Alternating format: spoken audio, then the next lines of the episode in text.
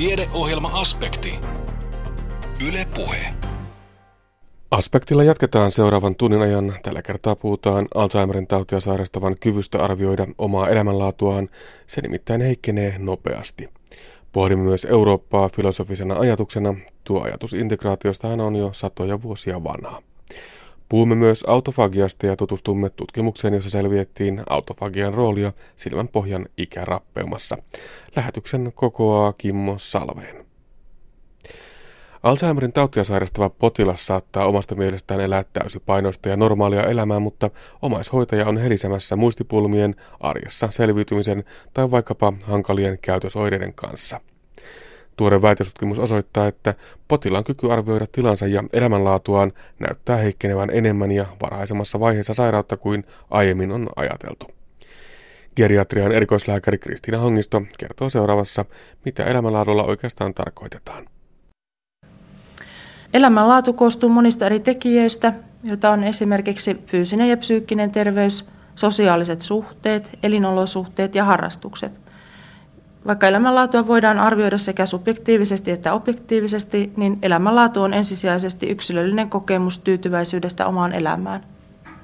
Tässä nyt tutkittiin nimenomaan näitä Alzheimer-potilaiden elämänlaatua. Onko se sellainen sarka, mitä ei ole kopastu vielä kovin tarkoin näin tutkimuksen näkökulmasta? Kyllä, eli Suomessa tai kansainvälisesti ei juurikaan ole tehty tutkimuksia sairauden etenemisen vaikutuksesta Alzheimerin tautia sairastavien elämänlaatuun.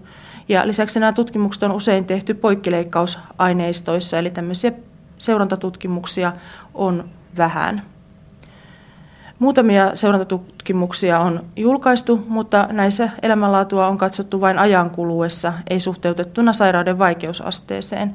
Ja kuitenkin Alzheimerin tauti etenee yksilöllisesti ja tietyn ajan jälkeen tauti ja sen heijastumat esimerkiksi elämänlaatuun ja avun tarpeeseen ovat hyvin yksilöllisiä. Tämän vuoksi tarvitaan tutkimuksia, joissa elämänlaatua voidaan selvittää yksilöllisiin muuttujiin suhteutettuna. Elämänlaadun mittaaminen Alzheimerin taudissa on myös haaste. Tiedetään, että osalla potilaista sairauden tunto ja kyky ymmärtää esimerkiksi avun tarvettaan on heikentynyt jo sairauden lievässä vaiheessa. Aiemmin on ajateltu, että jopa minimental-testispistemäärällä 10/30 potilas olisi kykenevä arvioimaan tilaansa. Tuo pistemäärä heijastelee kuitenkin jo vaikeaa muistisairautta.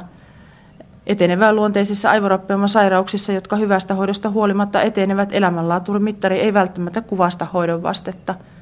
Mittarin valinta ja mittaustapa vaikuttavat tietysti siihen, mikä tulos voidaan saada. Niin totesit Kristiina Hongisto, että se elämänlaatu on yksilöllinen kokemus, sitä tyytyväisyyttä omaan elämään. Minkälaisen mittarin, minkälaisten menetelmien kautta sitä elämänlaatua kuitenkin jollakin tavalla voi mitata ja laittaa järjestykseen? Elämänlaatua voidaan arvioida joko geneerisillä eli yleisillä elämänlaatumittareilla tai sitten tämmöisillä sairausspesifiseillä mittareilla, jotka on kehitetty juuri kyseistä sairautta ajatellen. Nämä geneeriset eli yleiset mittarit soveltuvat elämänlaadun ja sen muutosten mittaamiseen riippumatta taustalla olevasta sairaudesta. Geneeriset mittarit eivät välttämättä ole tietysti yhtä herkkiä kuin nämä sairausspesifiset mittarit ja tietysti voivat sisältää myös osioita, jotka eivät ole tarkoituksenmukaisia tutkittavassa sairaudessa.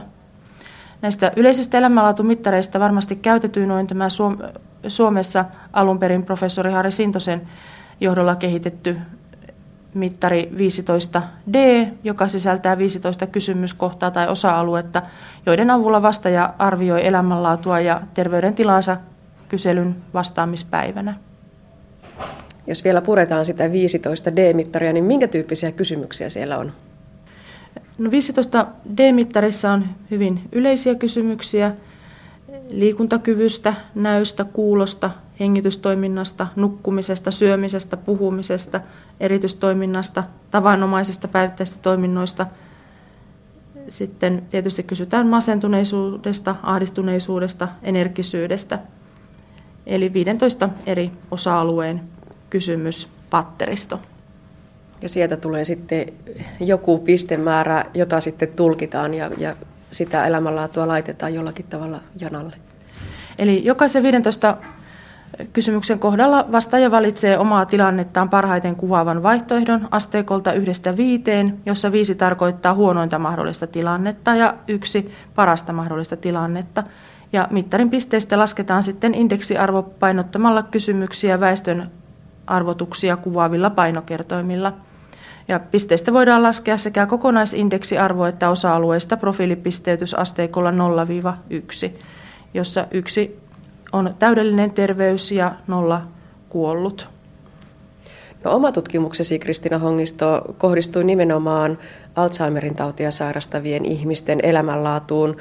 Millainen haaste siinä on tutkia elämänlaatua, jos ajatellaan, että kysymyksessä on nimenomaan etenevää muistisairautta sairastava potilas? Eli näiden elämänlaatumittareiden käyttäminen etenevien aivorappeuma-sairauksien tutkimisessa vaikuttaa haasteelliselta. Esimerkiksi potilaan kyky arvioida omaa tilaansa näytti meidän tutkimuksen valossa heikkenevän enemmän ja varhaisemmassa vaiheessa sairautta kuin aiemmin on ajateltu. Potilaat sairauden edetessä tarvitsevat apua, ihan konkreettista apua vastatakseen näihin elämänlaatumittarin kysymyksiin. Ja heille täytyy myös selventää näitä kysymyksiä useampaan kertaan, että mitä kysymys mahdollisesti tarkoittaa. Eli todellakin potilaan oma kyky vastata kysymyksiin asianmukaisesti heikkenee sairauden edetessä, ja näin ollen tämmöisten perinteisten mittarien käyttäminen tulee haasteelliseksi. Nythän tässä tutkimuksessa käytettiin sairausspesifisistä mittareista elämänlaatu QoL-AD-mittaria, joka on kehitetty juuri Alzheimerin tautia sairastavien potilaiden elämänlaadun arviointiin, ja tämä mittari parhaiten kuvasti potilaan elämänlaadun muutosta sekä potilaan itsensä että omaisen arvioimana. Eli paremmin kuin 15D tai VAS-janaa, joita myös tässä tutkimuksessa käytettiin potilaan oman arvion elämänlaadun muutoksensa suhteen. Tämä Alzheimer-spesifinen mittari oli herkin havainnoimaan tätä elämänlaadun muutosta, mutta toki potilaan oma käsitys elämänlaadustaan alkoi jo varsin varhaisessa vaiheessa eroamaan omaisen käsityksestä potilaan elämänlaadusta, mutta toki elämänlaatu on yksilöllinen kokemus ja tässä tavallaan tilanne kuvastaa kahta erilaista käsitystä potilaan elämänlaadusta, mutta kumpikin käsityksistä on omalla tavallaan oikea, eli potilas arvioi itse oman elämänlaatunsa omista lähtökohdistaan, omasta sen hetkisestä tilanteestaan. Tällainen muistipotilas elää hetkessä, päivässä, sen hetkisessä tunnetilassa, ja on tavallaan tiedetty tosiasia, että Alzheimer-potilashan voi elää hyvin tyytyväisenä ja onnellisenakin, mikäli hänellä perusasiat on kunnossa, eli hän on tutussa ympäristössä läheisten rakkaiden ihmisten kanssa ja elämä on niin kuin hyvää ja arvokasta siinä hetkessä. Eli potilas itse ei koe erityistä ahdistuneisuutta, huolta huomisesta, mikäli perusasiat on kunnossa, mutta tämä sairaushan vaikuttaa hyvin vaikeasti omaishoitajan elämään, eli sairauden edetessä potilaan avun tarpeen ja ohjauksen kasvaessa, ja erityisesti tietysti jos käytösoireita tulee potilaalle, niin kuin suurelle osalle potilaista valitettavasti jossakin sairauden vaiheessa tulee, niin silloin omaishoitaja kokee elämän hyvin kuormittavana ja raskaana, ja toisaalta myös sitten omaishoitaja arvioi potilaan elämänlaadun huonommaksi, kun potilaan toimintakyky heikkenee ja käytösoireet lisääntyvät. Ja toki myös omaishoitajan oma jaksaminen, jos omaishoitaja oli masentunut, väsynyt, niin myös potilas aisti sen ja hän arvioi oman elämänlaatunsa huonommaksi, jos omaishoitajan elämänlaatu ja jaksaminen oli huonompaa. Eli tässä tavallaan on kaksisuuntainen vaikutus myös sillä omaishoitajan omalla voinnilla. Tätä tuloksista aika selkeästi nousi todellakin esiin se, että tämä Alzheimer-potilas itse ei kokenut elämänlaatunsa heikenneen, mutta omaiset sen sijaan arvioivat elämänlaadun heikkenevän merkittävästi sairauden edetessä ja nimenomaan niiden käytösoireiden lisääntyessä. Kuinka suuri se ero omaishoitajan arvion ja sen potilaan oman arvion välillä oli? Ero oli ihan merkittävän heti melko varhaisesta vaiheesta lähtien, eli käytännössä potilaat kokivat, että elämänlaatu tämän 5 vuoden seurannan aikana ei heikentynyt, joillakin mittareilla se jopa hieman parani 5 vuoden kohdalla potilailla, eli potilaan oma arvio tietysti omasta sairaudestaan ja tästä elämänlaadustaan niin ei ole näillä meidän asettamilla mittareilla, jos voi sanoa näin, niin luotettavaa, koska potilashan on oman tilansa suhteen sairauden tunnuton useastikin, kun sairaus etenee, niin potilaalla ei ole oiretiedostuneisuutta siitä, että mikä hänen todellinen tilansa on, että hän kokee monesti voimansa erittäin hyvin, varsinkin jos ei mitään somaattisia sairauksia ole, eli ei ole sitten vaikeita sydän- tai hengityselimistön sairauksia, jotka rajoittavat hänen toimintakykyään ja liikkumistaan, niin potilas voi kokea vointinsa hyvinkin hyväksi, huolimatta siitä, että hänen lähimuistinsa on kadonnut ja hän tarvitsee ympärivuorokautista apua. Mutta toki sitten potilaat, joilla on käytösoireita ja on vaikeaa ahdistusta, tuskaisuutta, levottomuutta, niin kyllähän niin kuin heidän elämänlaatuunsa varmasti on sitten niin kuin heidän omastakin arviostaan heikompi, koska he kokee sitä ahdistusta. Mutta perushyvässä tilanteessa potilas vaikuttaa tyytyväiseltä ja se on tietysti tavallaan niin kuin erittäin hyvä asia. Mutta nyt näidenkin tulosten valossa niin meidän täytyy tietysti keskittyä nyt potilastyössä kysymään hyvin tarkasti näitä potilaan käytösoireita ja niitä ongelmatilanteita siellä kotona myös omaishoitajan näkökulmasta, koska omaishoitaja näyttää kokevan nämä potilaan oireet hyvin niin kuin hankalina. Eli, ja toki ne vaikuttavat myös omaishoitajan elämänlaatuun. Eli tässä on 2 arviota elämänlaadusta. Puhutaan siitä Alzheimerin taudin hyvän hoidon tavoitteesta, niin kuinka iso merkitys tällä elämänlaadulla on myös siellä hyvän hoidon tavoitteessa? Elämänlaatu on keskeisellä sijalla, erityisesti kun kyseessä on sairaus, jota ei vielä toistaiseksi voida parantaa, tai ainoastaan voidaan lievittää ja hidastaa sairauden etenemistä ja oireita. Kyllä elämänlaatu on tämmöisissä sairauksissa todella keskeinen asia ja tietysti kyseessä on myös krooninen pitkäaikainen sairaus, jonka kulku on tosiaan niin diagnoosistakin tuommoinen selvästi yli 10 vuotta, 10-15 vuotta, keskimäärin 10-12 vuotta, mutta joskus potilaat voivat elää hyvinkin pitkään, mikäli heillä ei ole muita vointia heikentäviä sairauksia. Toki Alzheimerin taudin ensioireethan ennen kuin Alzheimerin taudin ensioireet ilmaantuvat, niin sairaushan on jo pitkään ollut oireettomassa vaiheessa tai erittäin lieväoireisessa, jolloin näitä aivonmuutoksia kehittyy, niin puhutaan kuitenkin yli 20 vuoden mittaisesta sairauden alkuvaiheesta. No, joko näiden omaisten mielipiteitä kuulostellaan tänä päivänä herkällä korvalla, vai pitäisikö, kuten tämäkin tutkimus osoittaa, että omaisten ja omaishoitajien näkemyksiä pitäisi ehkä kuunnella, niin pitäisikö siellä tapahtua jotakin, että saataisiin vaikkapa niille käytösoireille helpommin ja varhaisemmin se selitys ja ehkä myös joku apu? Eli ensiarvoisen tärkeää on, että jokaisella vastaanotolla sekä hoitohenkilökunta että lääkärit keskustelevat potilaan ja omaisen kanssa ja seuraavat tilannetta ja aktiivisesti kysytään näiden käytösoireiden esiintymistä. Ja samalla tietysti täytyy tehdä myös selväksi, että nämä on oireita, jotka normaalisti kuuluvat tämän sairauden oirekuvaan, että niissä oireissa ei ole mitään hävettävää eikä niitä tarvitse peitellä, vaan päinvastoin ne täytyy tuoda aktiivisesti esille, jotta pystytään auttamaan ja tukemaan perhettä tämmöisessä tilanteessa, joka on hyvin raskas ja haastava sekä potilaalle itselleen että erityisesti myös sitten läheisille potilasta hoitaville ihmisille. Ja tärkeää on myös lisätä hoitohenkilökunnan ja toki myös omaisten tietoisuutta näistä käytösoireista ja niiden esiintymisestä. Puhutaan sitten käytösoireista. Kristiina Hongisto, millainen merkitys niillä on Alzheimerin taudissa? Alzheimerin taudissa käytösoireita esiintyy vähintään 90% potilaista jossakin sairauden vaiheessa. Toki käytösoire voi olla myös muistisairauden ensioire, Alzheimerin taudin varhaisvaiheessa esiintyy tyypillisemmin masennusta, apatiaa, ärtyisyyttä ja sairauden edetessä sitten enemmän apatiaa, harhaluuloisuutta, levottomuutta, vaeltelua ja univalverytmin häiriöitä.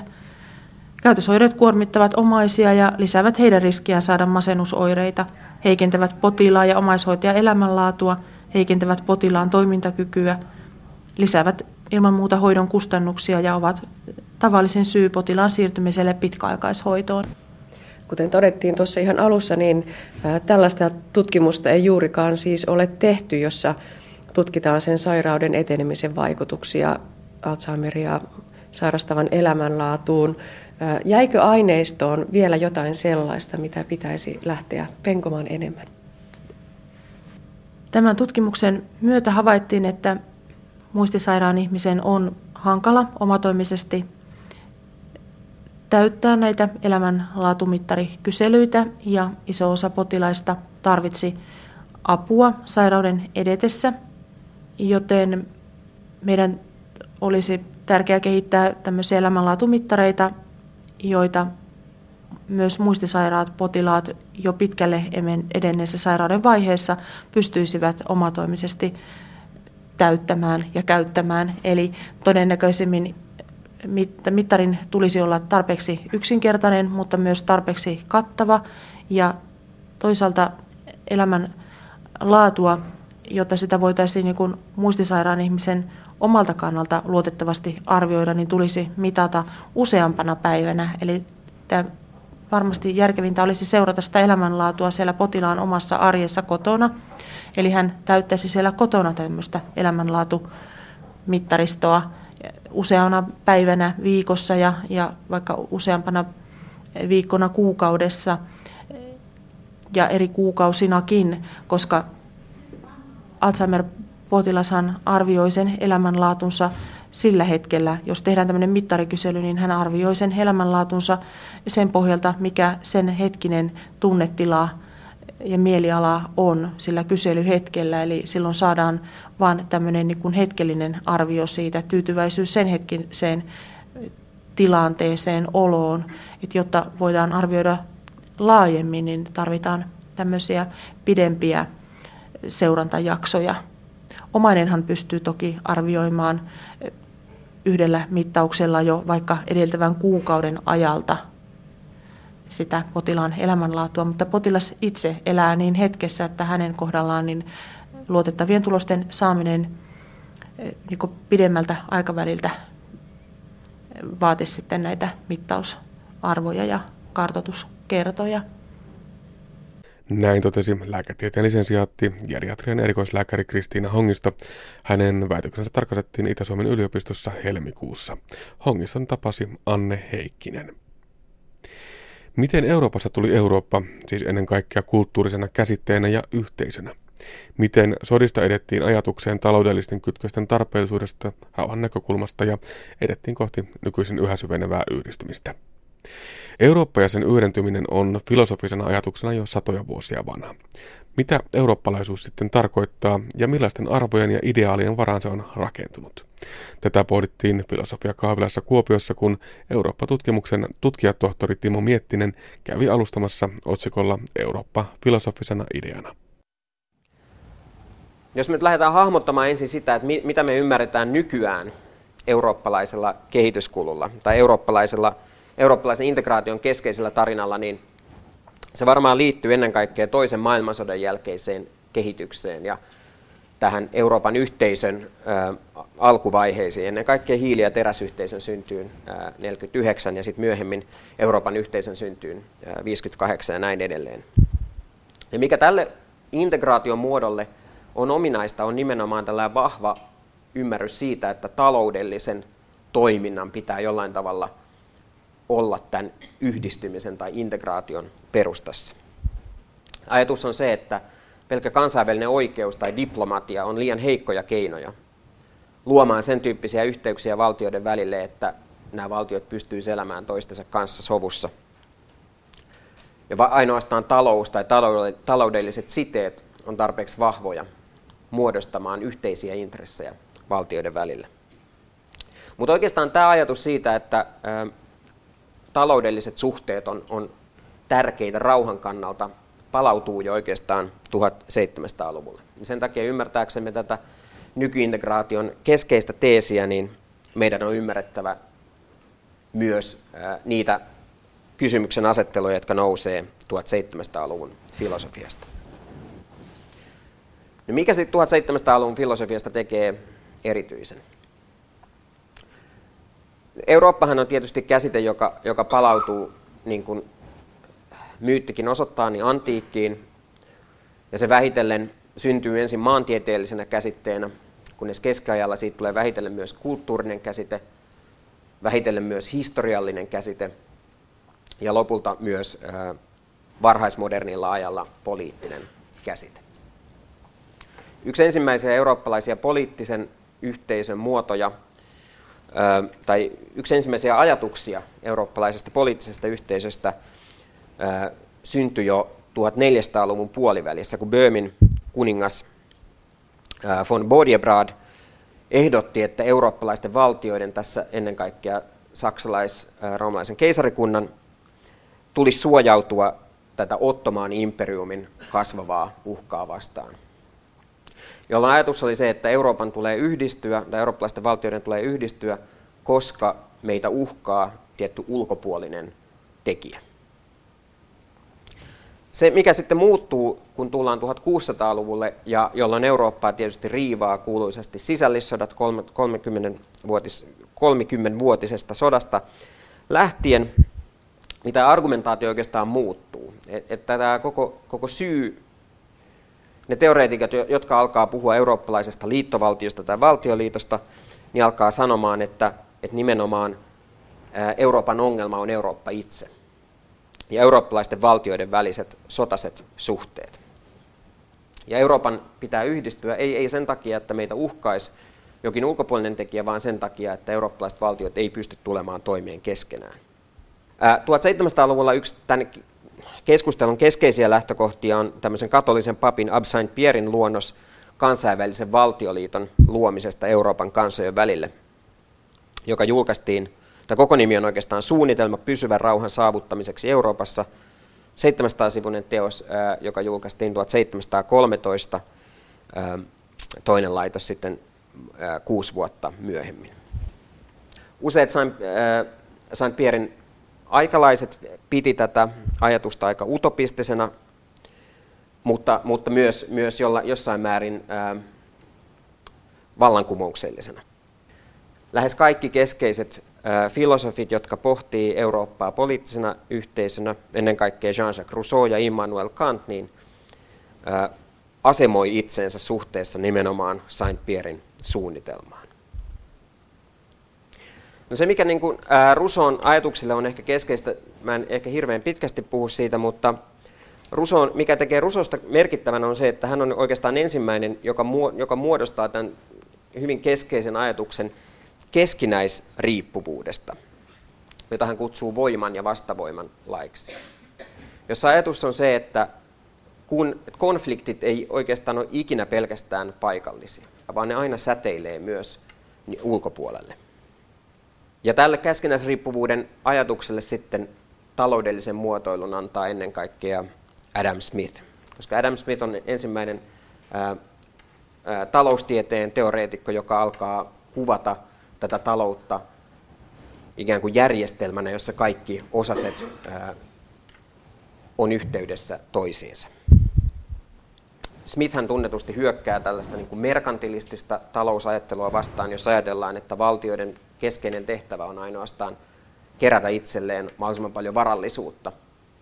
Ja Smith argumentoi, että kun valtiot pystyy erikoistumaan tiettyyn tuotantoon tai tiettyyn tuotantomuotoon, niin se on oikeastaan prosessi, jossa kaikki viime kädessä pystyy hyötymään. Ja talous, joka erikoistuu ja joka kehittyy nimenomaan kasvavan työnjaon kautta, on prosessi, jossa myös se heikoin pystyy hyötymään tästä kehityksestä. Mutta se johtaa myös ajatukseen uudenlaisesta keskinäisriippuvuudesta, jossa jos yksi osa sakkaa, niin koko järjestelmä joutuu vaikeuksiin. Ja tämän ajatuksen sitten ehkä pisimmälle vie 1700-luvun lopussa Immanuel Kant, joka teoksessaan Ikuiseen rauhaan, joka on julkaistu 1795, argumentoi, että nimenomaan taloudelliset siteet on se välttämätön ikään kuin perusta, joille tämmöinen poliittinen yhteisö tai valtioliitto voi rakentua. Ja tämän ajatuksen ehkä sitten pisimmälle vie Georg Wilhelm Friedrich Hegel 1800-luvun alussa,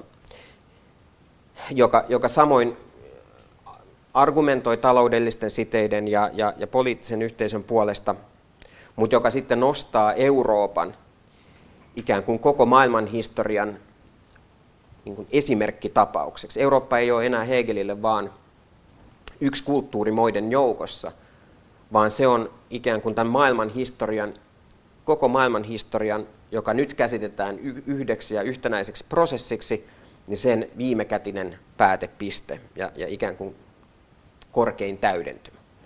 No mikä tälle on, ei ole nyt välttämättä olennaista se, että oliko Hegel oikeassa tai miten Hegel kuvasi tätä omana, tai mikä oli Hegelin suhde Ranskan vallankumouksen, vaan ajatus siitä, että mun nähdäkseni nimenomaan tässä vaiheessa syntyy ajatus Euroopasta filosofisena ideana,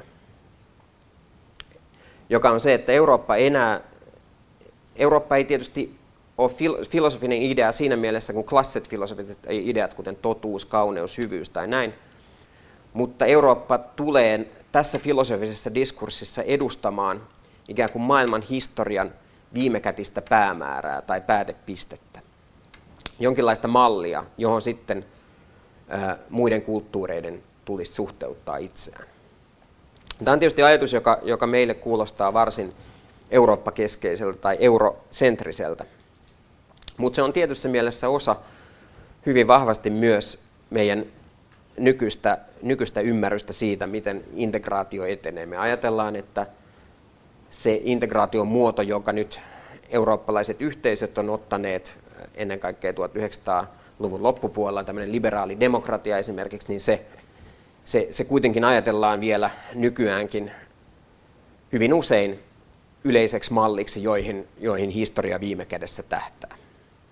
Jos ajatellaan vaikka arabikevään tulkintaa, niin tämän tyyppinen ajatus siitä, että kunhan nämä mullistukset on ohi, niin nämä valtiot tulee väistämättä siirtymään tämmöisen kapitalistisen, modernin, liberaalin, länsimaisen demokratian tielle. Ja on hyvä kysymys, onko tämä ajatus nyt tällä hetkellä kyseenalaistamassa. Mikä ehkä on erityistä tälle 1700-luvun filosofiadebatille eurooppalaisesta rauhanprojektista, on ajatus, mistä me voitaisiin varmaan myös oppia, kun me pohditaan tämän päivän eurooppalaista integraatiota. Ja se on tämä ajatus, jonka sekä Adam Smith, mutta myös Immanuel Kant esittää. Ja se on se, että kun puhutaan taloussuhteista ja talouden suhteista politiikkaan, niin tämä yhtenäisyys ei voi toteutua pelkästään sen kautta, että me poistetaan kaikki esteet kaupan tieltä. Me niin sanotusti liberalisoidaan markkinoita. Se on tietysti ensimmäinen askel, mutta sen todellinen päämäärä on muualla. Ja tämmöinen niin kuin negatiivinen integraatio tai rajojen poistaminen tuleekin yhdistää positiiviseen integraatioon, eli uudenlaisten poliittisten instituutioiden luomiseen. Ja voidaan väittää, että ehkä nykykeskustelussa tämä niin sanottu positiivinen integraatio on varsinkin nyky-Euroopassa varsin heikossa kantimissa. Eurooppalainen projekti erityisesti 1980- ja 1990-luvulta lähtien on ennen kaikkea kulkenut eteenpäin vahvasti tämmöisen markkinaliberalistisen ajattelutavan kautta, jossa nimenomaan sitten tämä positiivinen komponentti, se joka tasoittaisi jollain tavalla tätä markkinoiden kehitystä, niin on jäänyt vähemmälle. Eli siinä mielessä me ollaan mun nähdäkseni tilanteessa, jossa tämä filosofien keskeinen argumentti siitä, että talous johtaa rauhaan ja talous johtaa poliittiseen yhteistyöhön, tulee ajatella uudelleen. Joissain tapauksissa nimenomaan tämä talouden liberalisointi tuottaa uusia jakolinjoja. Ehkä yksi esimerkki nykypäivän Euroopassa tällaisesta jakolinjoista on uusjako pohjoiseen ja etelään, joka monessa mielessä on korvannut tämmöisen vanhan jaon itään ja länteen. Varsinkin eurokriisin jälkeen me yhä enemmän jäsenetään Eurooppaa suhteessa nimenomaan etelän heikomman talouden maihin ja pohjoisen vientivetoisen kasvun maihin, ongelmamaihin ja hyviin talouksiin. Mutta siinä, missä kylmän sodan aikainen jako itään ja länteen oli ennen kaikkea jako, joka koski poliittista järjestelmää ylipäätänsä, niin tämän uuden jaon ehkä ongelma, että se ei enää välttämättä koske niinkään pelkästään poliittista järjestelmää tai poliittista hallintokulttuuria, vaan sitä tukemaan on tullut uudenlainen psykologinen tai antropologinen kieli, jossa etelän maiden ihmisten ajatellaan olevan laiskempia tai epärehellisempiä kuin meidän täällä pohjoisessa. Ja ehkä uudelleen me ollaan taas ajauduttu siihen Max Weberin tulkitsemaan aikakauteen, jossa Euroopan todellinen jakolinja näyttää kulkevan protestanttisen pohjoisen ja katolisen etelän välillä. Ja yksi Euroopan kohtalon kysymyksiä on, miten me hallitaan tämä kasvava jakolinja pohjoisen ja etelän välillä. Mutta nämä ongelmat on kuitenkin jossain määrin osoituksia siitä historiallisesta havainnosta, jonka alkuperä on todellakin 1700-luvulla, jonka mukaan Euroopan ongelma on Eurooppa itse. Ehkä voisin puhua muutaman sanan talouden, politiikan ja oikeuden suhteesta nimenomaan nykypäivän Euroopassa. Mä luulen, että yksi keskeisiä niin kuin eurooppalaisen liberalismin ongelmia tällä hetkellä on se, että meille tämä talouden, politiikan ja oikeuden välinen suhde on yhä vaikeammin hahmotettavissa. Me ei välttämättä enää ymmärretä, minkä tyyppiset päätökset on ennen kaikkea poliittisia päätöksiä, minkälaiset päätökset on sellaisia, jotka jätetään markkinoille ja mitkä taas sellaisia, jotka koskee puhtaasti toimeenpanevaa valtaa. Jos me ajatellaan eurokriisiä ja eurokriisin ehkä tärkeintä tapahtumaa, joka oli tämä Mario Draghin puhe 2012 siitä, että Euroopan keskuspankki tulee tekemään kaikkensa, että tämä kriisi saataisiin ratkaistua, niin meidän on oikeastaan vaikea hahmottaa, että minkä tyyppiset poliittiset mekanismit sen taustalla on. Jos jälkikäteen on tosiaan niin, että Draghin valinta Trichetin sijaan Euroopan keskuspankin pääjohtajaksi oli yksi keskeisiä eurokriisin kannalta ratkaisevia tekijöitä, niin mikä oikeastaan on se poliittinen mekanismi, joka tämän taustalla on? Ja mä väitänkin, että eurooppalaista liberalismia tällä hetkellä hallitsee hyvin vahvasti tämmöinen niin kuin epäpolitisoitumisen ajatus, joka sitten palautuu ei välttämättä niinkään toisen maailmansodan jälkeiseen aikaan, vaan maailmansotien väliseen aikaan ja niin sanottuun tämmöisen eurooppalaisen uusliberalismin tai niin sanotun ordoliberalismin syntyyn. Ja mikä tälle ajatukselle oli ominaista, oli se, että oli niin kuin hyvin vahvasti ajatus tämmöisestä niin kuin epäluottamuksesta politiikkaa kohtaan ylipäätänsä.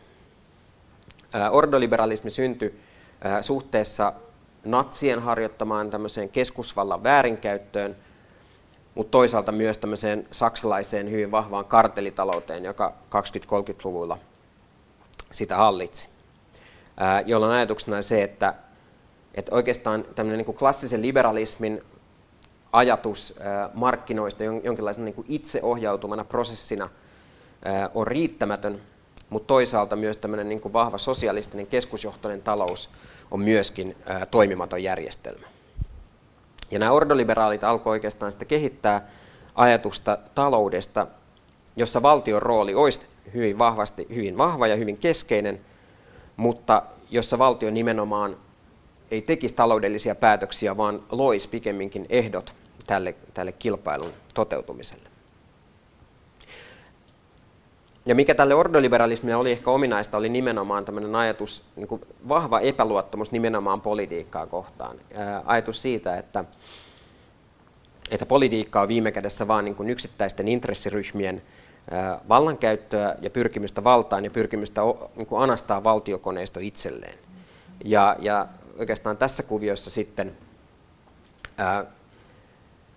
nimenomaan valtiota tarvitaan suojelemaan taloudellista toimintoa politiikalta itseltään. Politiikka on nimenomaan eristettävä valtion, tämmöinen politikointi, intressiryhmien politikointi on eristettävä oikeastaan siitä valtion tarjoamasta viitekehyksestä. Ja tämän takia syntyy ajatus eurooppalaisesta liberalismista, jossa on tämä vanha kertomus siitä, että talous nimenomaan on se keskeinen tekijä, jonka kautta ihmisten yhteiselo tulee järjestää tai se muodostaa jonkinlaisen pohjan sille. Mutta siinä syntyy myös uudenlainen ajatus valtiosta, nimenomaan ei tämän prosessin tuotteena, vaan ennen kaikkea sen takaajana. Ja tässä taas tämä niin kuin 1700-luvulta lähtevä ajatus talouden ja politiikan suhteesta kääntyy jollain tavalla ympäri. Nyt tarvitaan nimenomaan valtiota turvaamaan se taloudellisen toiminnan ympäristö tai taloudellinen peli. Ja mikä tällä ajatuksella on tietysti ominaista on se, että tässä niin kuin talouspolitiikan ylipäätänsä koordinaatiomekanismiksi muodostuu vahvasti säännöt ja laki. Eli ajatus siitä, että nimenomaan se tapa, jolla me suojellaan valtiota politikoinnilta tai yksittäisten intressiryhmien politikoinnilta on se, että me lukitaan ne keskeiset poliittiset valinnat tämmöisiksi pysyviksi säännöiksi ja periaatteiksi, joita kaikkien markkinatoimijoiden tulee sen jälkeen kunnioittaa. Ja mikä on meidän tilanteen kannalta olennaista, tämä on vähän pitkä story, mutta mikä meidän kannalta on olennaista on se, että kun Euroopan talous- ja rahaliittoa luotiin 89-luvun taitteessa, niin tämä Saksan vaatimus tämän keskuspankin hyvin vahvasta epäpoliittisuudesta ja myös tämän talouspolitiikan sääntöperustaisuudesta niin meni oikeastaan sellaisenaan läpi. Koska kaikki halusi päästä osaksi Saksan matalasta inflaatiosta, niin Saksa oli hyvässä neuvotteluasemassa sitten edistämään omia tavoitteitaan ja omaa tätä sääntöperustaista kehikkoaan. Ja sen takia me päädyttiin Euroopassa siihen tilanteeseen, että talous- ja rahaliiton keskeiseksi finanssipoliittiseksi koordinaatiomekanismiksi muodostui nämä lait tai säännöt, eli ennen kaikkea 3% alijäämätavoite ja sääntö siitä, että valtioiden velka ei saa olla kuin 60% suhteessa bruttokansantuotteeseen, mutta myös tämä ajatus siitä, että Euroopan keskuspankin tulee olla vahvasti finanssipoliittisesti neutraali toimija. Ja me oikeastaan ollaan tultu tilanteeseen, jossa nyt me ollaan näkemässä, että eurokriisin myötä, että tämä vahvasti sääntöperustainen, poliittisesti neutraali taloudellisen koordinaation malli ei ole riittävä, vaan riittävä sopeuttamaan yksittäisiä valtioita tähän kehitykseen, vaan me ehkä Euroopassa nyt tarvittaisiin myös uudenlaista ajattelua, joka koskee nimenomaan tätä taloudellista koordinaatiota ja sen perustassa olevaa ajatusta siitä, että talous voi parhaiten silloin, kun nämä koordinaatiomekanismit on mahdollisimman epäpoliittisia. Ja ehkä vielä lopuksi vielä palataan tähän niin kuin filosofiapuoleen, niin mä oon aina ollut viehättynyt jossain määrin niin Hannah Arendtin poliittisesta ajattelusta, koska Arendtin pointtihan on se, että politiikan ytimessä on nimenomaan yhteinen maailma. Me usein ajatellaan, että politiikassa on kyse ideoista, käsitteistä tai voimasta ja vallankäytöstä, diplomatiasta, ehkä neuvottelusta. Mutta Arendtin mielestä politiikan ytimessä on nimenomaan yhteinen maailma. Ja politiikalle on ominaista, että se tapahtuu nimenomaan yhteisessä maailmassa sen sijaan, että se tapahtuisi pelkästään pään sisässä tai mielen sisässä. Mutta Arendtin keskeinen pointti tässä suhteessa on se, että ennen kuin asioista voi olla ikään kuin eri mieltä, ennen kuin poliittinen väittely ja vääntö voi käynnistyä, niin meidän pitää jossain määrin ainakin jakaa jotain yhteistä.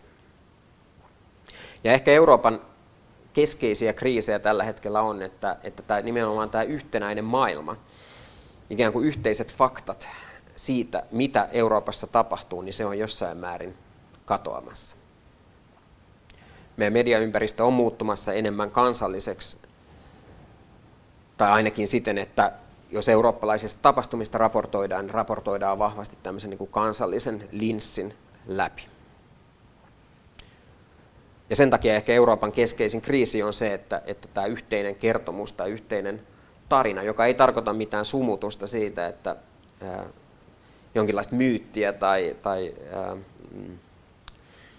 pelkästään luomusta siitä, mitä Eurooppa on ollut, niin kyse ei ole tämmöisestä, vaan siitä, että meillä olisi jonkinlainen jaettu käsitys siitä, mitä Euroopassa tällä hetkellä tapahtuu ja mikä on se keskeinen integraatioteoria ja historia, johon me nojataan.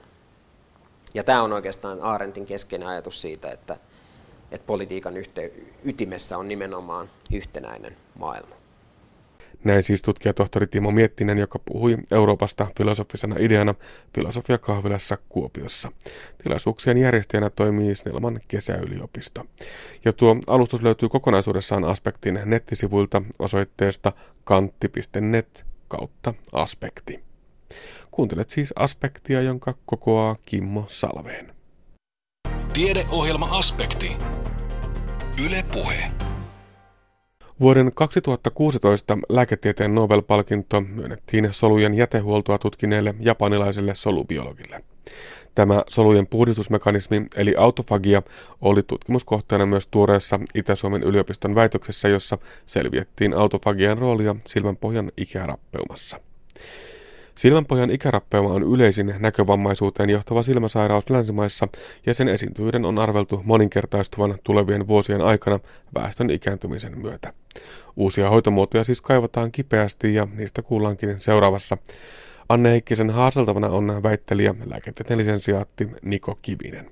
Aluksi hän kertoo, millaisia ajatuksia omaa tutkimusaihetta läheltä liippaava Nobel-palkinto hänessä herätti. Olihan se mun mielestä hieno tunnustus tälle autofagia-tutkimukselle ja sille, että se niinku tämmöinen kuitenkin perustason solumekanismi sai ison palkinnon siitä. Tunnustettiin, että se tutkimus on edelleen tärkeää, että meidän ei tarvitse mennä sinne hoitomuotoihin välttämättä tai muuhun, vaan voidaan tutkia ihan sitä perustason asiaa, mitä siellä solussa tapahtuu, mikä sitten johtaa esimerkiksi silmänpohjan ikärappeuma. Toki tämä autofagia on osallisena monissa muissakin sairauksissa sitä kautta. Joo, joskus kun seuraa tätä tutkimusta ja varsinkin lääketieteen tutkimusta, niin tuntuu siltä, että siellä perustutkimuksen puolella on tehty jo kaikki ja tiedetään jo kaikki, mutta se ei todellakaan ole vielä niin. Ei missään nimessä. Että me tiedetään paljon, mutta on paljon asioita, mitä me ei tiedetä. Ja sekin asia, mitä me tiedetään, niin se voi olla... Me voitu ymmärtää se asia väärin. Että kyllähän tässä 1800-luvulla on tietämys ollut ihan erilaista kuin nyt ja 1900-luvulla erilaista ja me ei tiedetä minkälainen se meidän ymmärrys 50 vuoden päästä esimerkiksi näistä asioista on. Ja sen takia sitä perustutkimusta pitää tehdä jatkossakin. Itse edustat silmätautien alaa. Onko siellä se sama tilanne, että paljon tiedetään, mutta perustutkimukselle on silti vielä sijaa? Joo, kyllä. Esimerkiksi tämä silmänpohjan ikärappeuma. Että me tiedetään iso osa niistä solutason mekanismeista, mutta vasta viime vuosina on selvitelty esimerkiksi ihan ne perustavanlaatuiset syyt, jotka siihen johtaa. Eli esimerkiksi tämä autofagien pettäminen, joka me on osoitettu. Mutta toisaalta siellä on myös monia muitakin asioita, mitä me ei tiedetä. Ja todennäköisesti ne selviää tässä vuosien kuluessa, mutta sieltä voi tulla ihan yllätyksiäkin toki vastaan sitten. Eli edelleen pitää vaan sinnikkäästi jatkaa. Pitää sinnikkäästi jatkaa. Puhumme siis autofagiasta. Voiko sanoa, että se on tällaista itsesyöntiä, solujen puhdistusmekanismia? Kyllä, eli se tulee sanoista auto, itse ja fagos, syönti. Ja se on tämmöinen solujen... Kaikilla soluilla käytännössä oleva perustavanlaatuinen mekanismi sen solun sisäisen jätteen syöntiin. Siellä on toki muitakin järjestelmiä, eli tämmöinen kaitsijaproteiini, eli valkuaisainejärjestelmä, joka on se ensisijainen ratkaisu tämmöisiin ongelmallisiin tilanteisiin. Solu tai proteiini saattaa esimerkiksi laskostua väärin, eli sen pitäisi taittua tietynlaiseen muotoon, jotta se on toimiva. Ja totta kai siinä saattaa tapahtua virheitä ihan niin kuin oikeassakin elämässä ihmisillä, jolloin se sitten korjataan. Ja jos siinä ei onnistuta, niin se voidaan ohjata semmoiseen proteasomiin, joka on sellainen solun solulimassa oleva, oleva hajotuskoneisto. Ja jos taas sitten sekään ei toimi, niin sitten ne voidaan lopulta hajottaa joko yksittäiset proteiinit tai yleensä sitten tämmöiset valkuaisaine- eli proteiinikertymät tai esimerkiksi vialliset soluelimet sen autofagian kautta.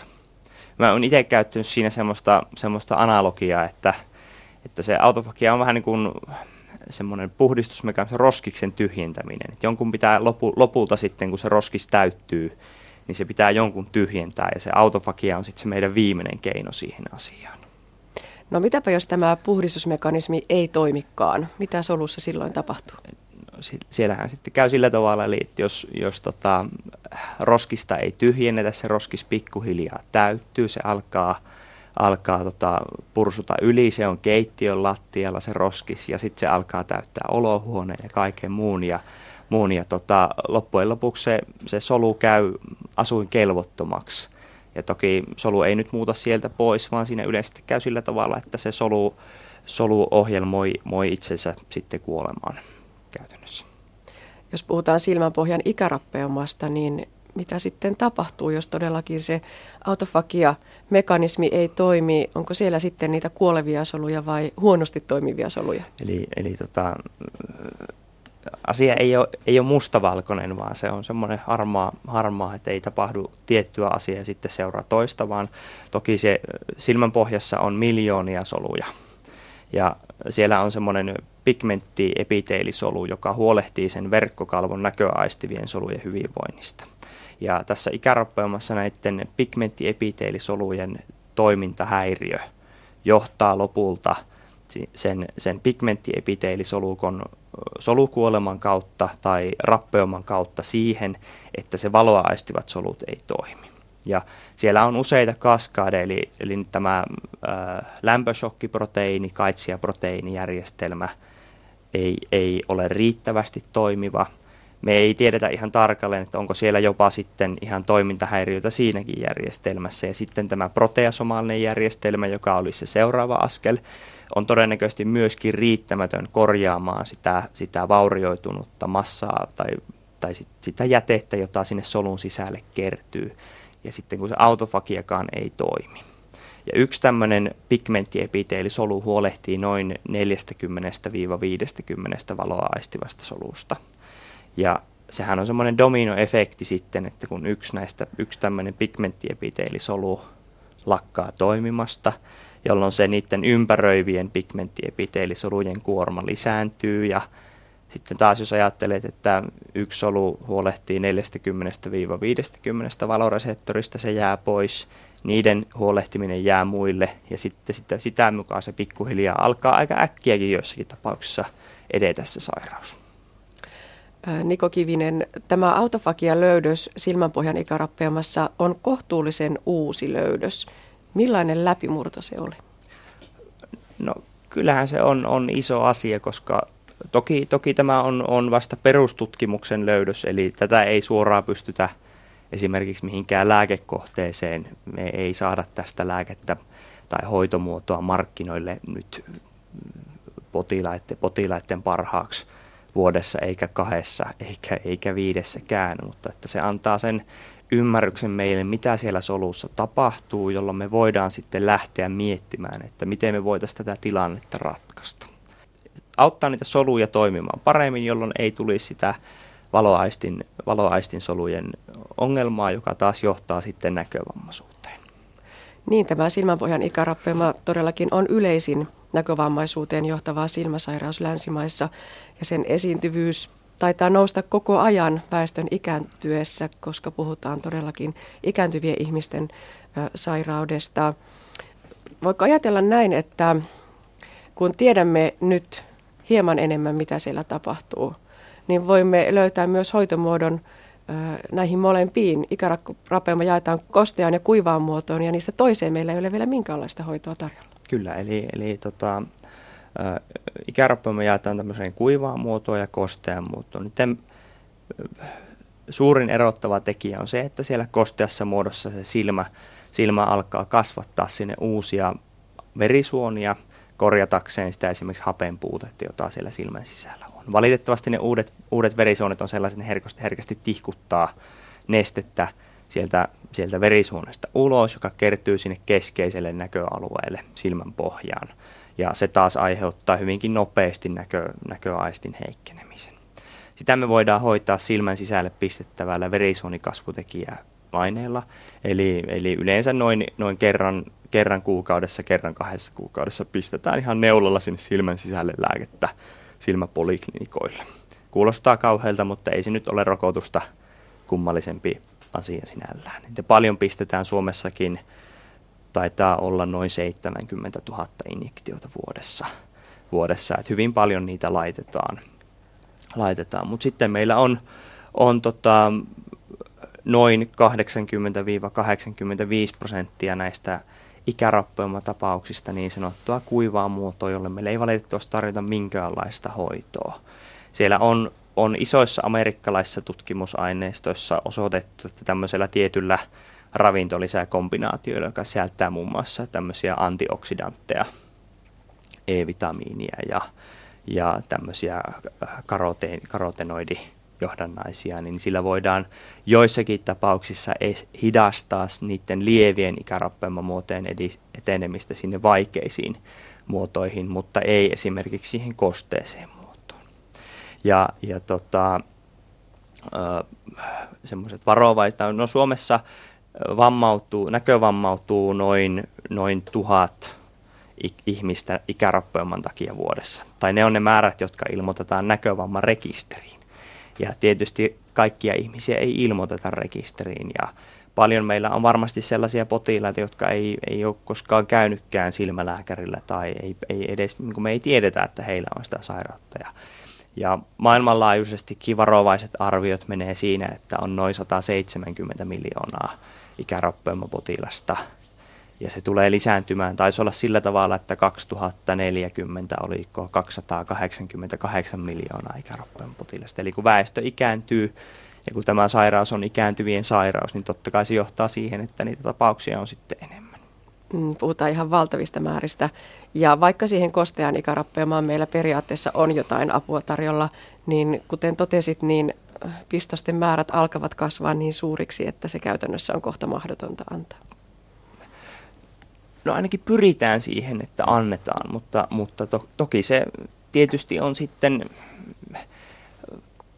että jos poliklinikoilla ikärappeuma potilaat lisääntyy ja sitten taas esimerkiksi sairaaloissa tai muualla ei ole tarpeeksi silmälääkäreitä muuten, niin sittenhän se johtaa siihen, että se on aina jostain pois, että kun me ei voida tehdä töitä esimerkiksi 24 tuntia vuorokaudessa, ei olla robotteja mekään, vaikka tietysti haluaisi, että pystyisi auttamaan mahdollisimman paljon, niin se on varmasti ongelma jatkossa.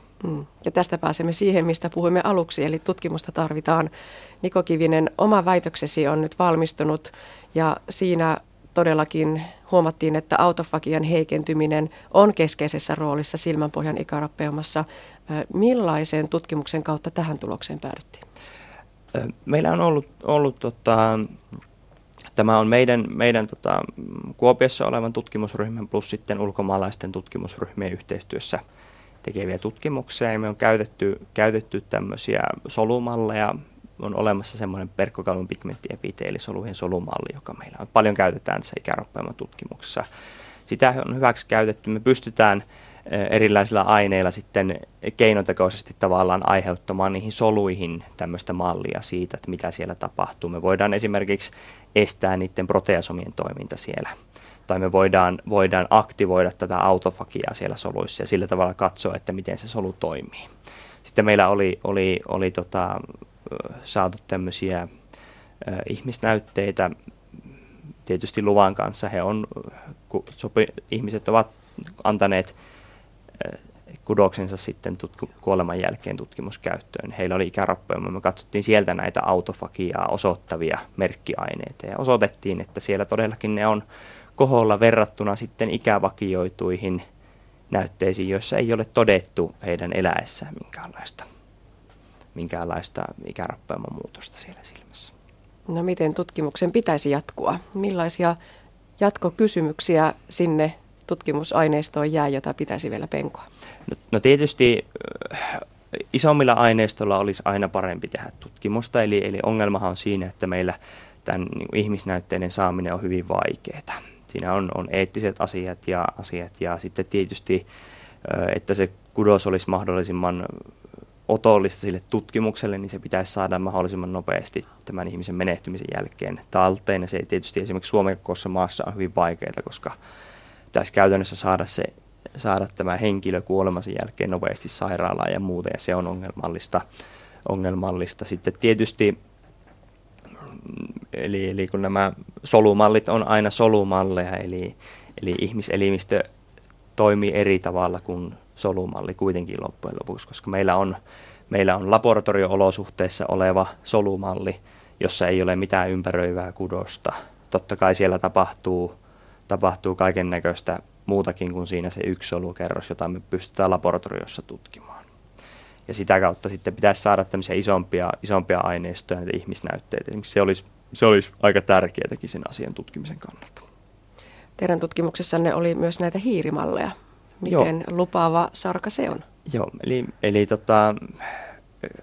juurikin tämän asian takia, että kun niitä ihmissilmiä tai ihmisnäytteitä tutkimuksen tekemiseen on vaikeaa saada, eettiset asiat, kaikki muut siinä mukana. Ja taas sitten solumalli on solumalli, laboratoriossa kasvatettu solumallilla olevan näyte.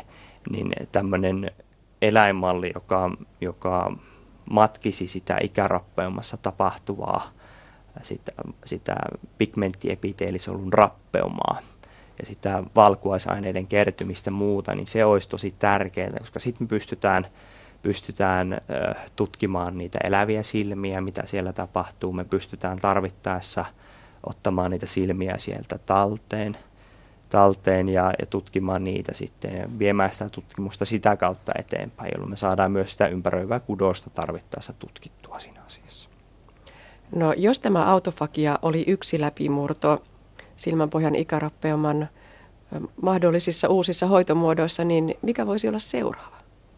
Seuraava iso muoto voisi olla se, että me saataisiin esimerkiksi sitä autofagia jollain tavalla lääkkeellisesti esimerkiksi parannettua niissä soluissa.